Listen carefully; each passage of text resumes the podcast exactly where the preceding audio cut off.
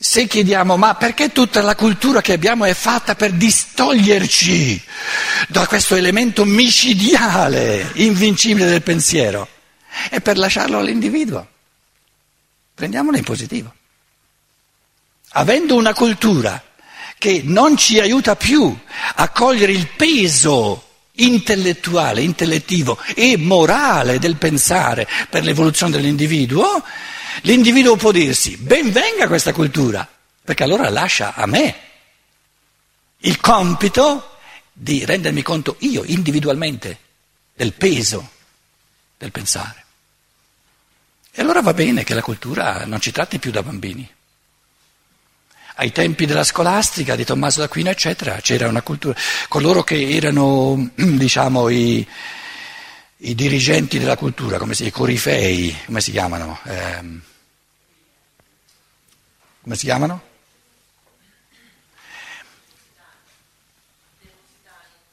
No, depositari è un po'. Gli educatori. Divul- no, eh, i, i, no, i produttori della no, il Ministero della Pubblica Istruzione è per, per l'addormentamento generale. Eh, I fautori, i fautori, i corifei, i fautori principali della cultura erano persone che eh, ti dicevano già in partenza il pensare è la cosa più importante. Ora, eh, mille anni dopo, 600, 700 anni dopo, abbiamo una cultura che non ti non ti evidenzia la portata del pensare, quindi questo viene lasciato all'individuo. E questo testo fondamentale sul pensare, la filosofia della libertà, si rivolge all'individuo, lo vediamo. Ci tratta tutti in modo uguale. E l'un individuo l'afferra e si accende eh, nella mente e nel cuore e l'altro dice no, non mi interessa, è noiosa.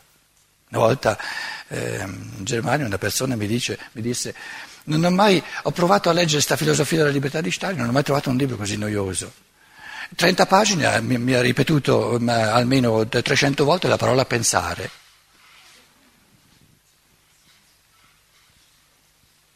Non si è mica accorto che il contesto era sempre diverso. Ha letto 30 pagine e per lei Steiner continuava a ripetere sempre la stessa cosa. Uno una volta disse, quando un libro e una testa cozzano fra di loro e il suono è di un vuoto, la colpa non deve essere per forza del libro, può essere anche della testa.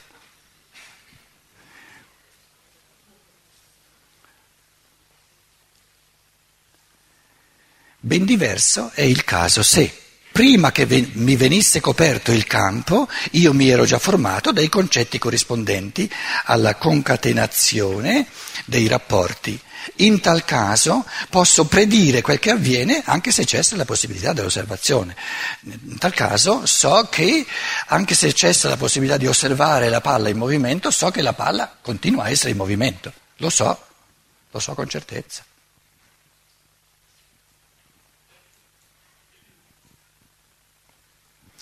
O se, se, ci fosse qui una cosa che blocca il movimento della palla, mi aspetto di sentire almeno un minimo di urto, altrimenti so che continua. Non ho bisogno. I concetti mi rendono sempre più indipendente dalla percezione diretta. Quindi i concetti si formano in origine a partire dalla percezione, però possono diventare sempre più indipendenti dalla percezione diretta. Quindi il pensare si accende inizialmente sempre a contatto con la percezione, ma questa è l'accensione iniziale. Poi il pensare può essere gestito sempre di più autonomamente e diventare sempre più indipendente dalla percezione. Tanto è vero che l'evoluzione del pensare è addirittura di rendersi indipendente dal cervello, che è eh, diciamo, il sostrato di percezione dentro all'organismo umano. Però questa è l'evoluzione del pensare, che, che abbraccia secoli e millenni. In tal caso posso predire quel che avviene anche se cessa la possibilità dell'osservazione. Un processo od- oggetto semplicemente osservato non fornisce da sé alcun dato riguardo al suo nesso con altri processi ed oggetti. In altre parole, l'urto osservato come pura osservazione non è un urto.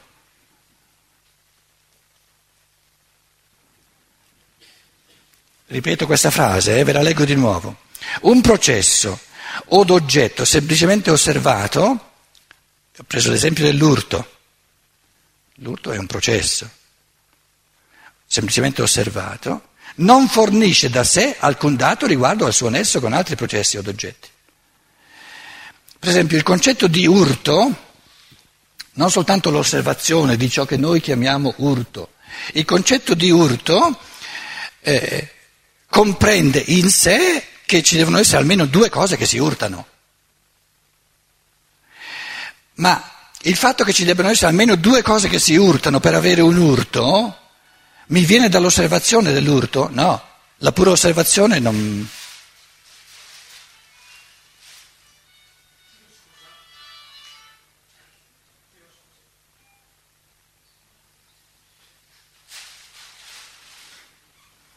Allora, prendiamo ehm, molto, con, con, molto, concretamente eh?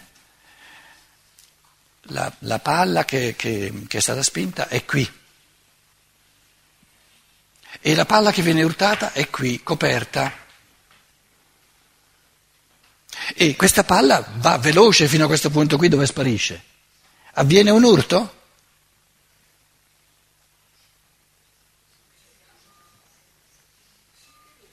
No, no, se, se, se ho la, soltanto l'osservazione non lo so. Perché hai non soltanto l'osservazione, ma hai anche il pensiero. Questo è il punto. Il concetto, certo. Il, la riflessione che Steiner fa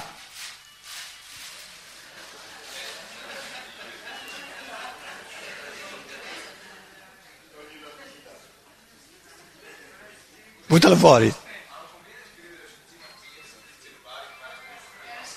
C'era scritto.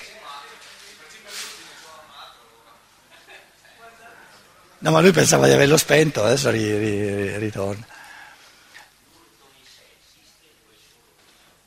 Com'è?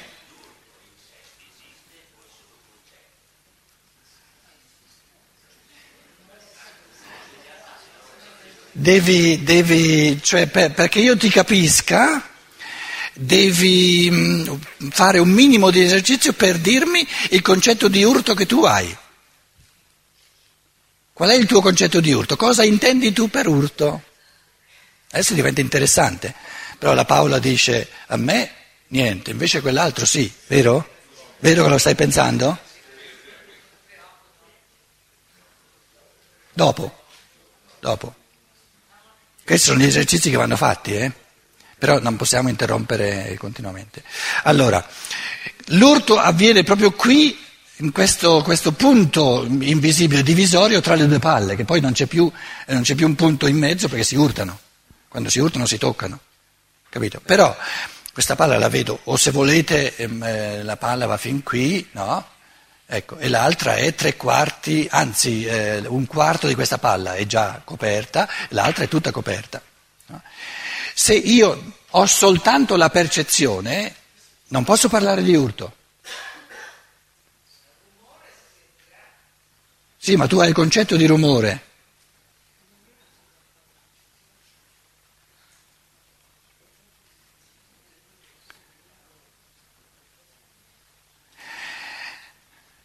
Sono esercizi da fare. Il bambino è qui, eh, sta, sta, sta, guardando, sta guardando. Adesso noi sappiamo, eh, la palla ha urtato quella che, che, che è nascosta. Il, supponiamo che il bambino si gira perché pensa che il, il rumore viene dalla porta di qualcuno che sta entrando.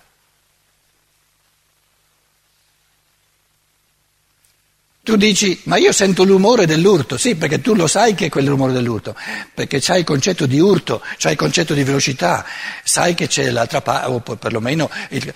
Ma Ma se uno non ha il concetto di urto, se non ha il concetto del tipo di rumore che, che fanno due palle quando si incontrano, il bambino si gira per guardare la porta. Com'è? Com'è? No, no, no, no, no, no, no, no. No, io sto supponendo naturalmente, eh, non dovete eh, prendere le cose dal, dal, lato dove non funzionano. Sto supponendo che ci sia una certa, ehm, diciamo, ehm, simiglianza tra il rumore e l'altro rumore. Questo rumore il bambino non lo conosce. Invece l'altro rumore è abituato a percepirlo, l'altro rumore. È abituato alla percezione dell'altro rumore. Perché tu non puoi escludere che il bambino si gira. Non lo puoi escludere.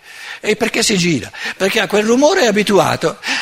Di quel rumore della porta ha avuto spesso la percezione. E lui ha solo la percezione di questo rumore, qui per, per sapere che, che, che, questo rumore viene dall'urto, dovrebbe avere tutti i concetti di palla, di urto, eccetera, eccetera, non ce li ha i concetti. E dire ma, ma come fa il bambino a non sapere che l'origine acusticamente viene da là e non viene da dietro? Eh, eh, tu lo sai perché, perché pensi.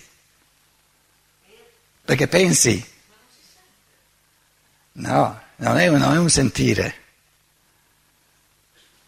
Il pensare è così veloce che dice no, quel tipo di rumore lì non può venire dalla porta. Ma stai pensando? E non ti accorgi di pensare. Ma il pensare che ti dice no, quel tipo di rumore lì non può venire dalla porta. E come fa il bambino a sapere che quel tipo di rumore lì non può venire dalla porta? È un pensiero, è un pensare talmente complesso. Quel tipo di rumore lì non può venire dalla porta, è un pensiero complesso. E il bambino che ne sa? E si gira.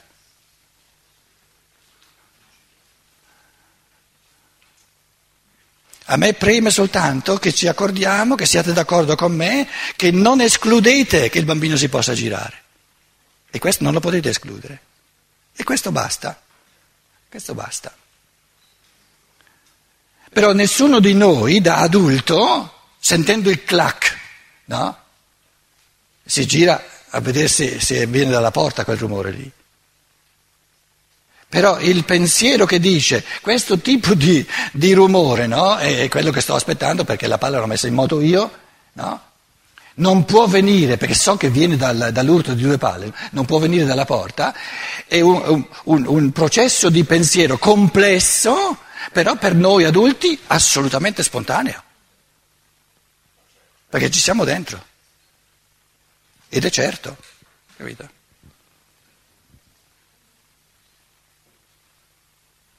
Perciò dico, ma è una, veramente una, una cosa stra, strabiliante, straordinaria, una gran bella cosa questo, no? questo essere dentro a questo elemento del pensare e dell'essenza del mio essere. E poi la, la constatazione, quasi allucinante, ma la cosa più importante della vita è quella a cui dedichiamo meno soldi, meno, meno energie, meno, meno, meno, meno. Perché? Perché è lasciata alla libertà di ognuno.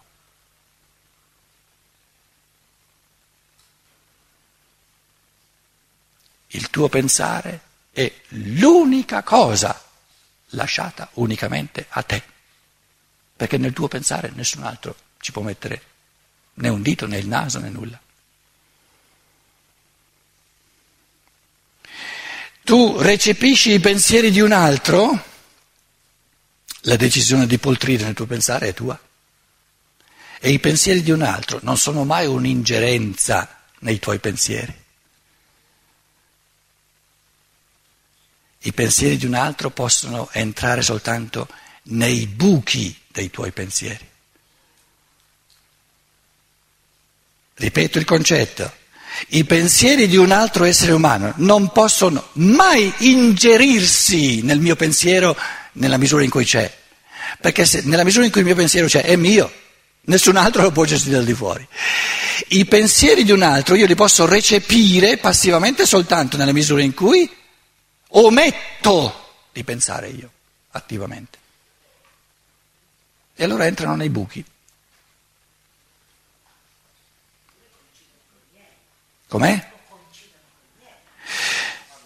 No, non, non esiste che coincidono, no, confermano i miei e quindi restano fuori.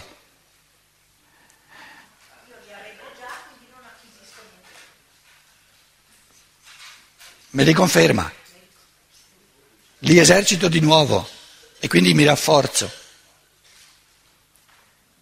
O se, se trovo i suoi pensieri migliori di quelli che io ho avuto, sì, ma chi è che li trova migliori? Il mio pensare. Ah. E se li trovo migliori, sono io a trovarli migliori, non li recepisco, li faccio miei. Torniamo a un esempio concreto. Uno legge un articolo di giornale, leggo un articolo di giornale, un esercizio che abbiamo fatto diverse volte, va sempre ripetuto. Ci sono due possibilità fondamentali con tutte le sfumature in mezzo. No? Posso leggere, come dire, i, i pensieri del giornalista, dell'articolista sono per me percezioni, li trovo già fatti. Ora, io posso, la mia presa di posizione pensante, non, non, accorgermi neanche, tenerla subliminale, proprio a fiammella, piccola, piccola, piccola, piccola, allora vengono in primo piano i suoi pensieri. Nella misura in cui io sono passivo nel mio pensare, ho la possibilità di recepire i suoi pensieri nei miei buchi di pensiero. Questo è indottrinamento. Però ognuno ha la possibilità di omettere l'attività che genera pensieri suoi. E questo è il caso più normale. L'altra possibilità fondamentale è di dire ogni pensiero che leggo, che percepisco, mi chiedo cosa ne penso io. Allora sono dentro al mio pensare.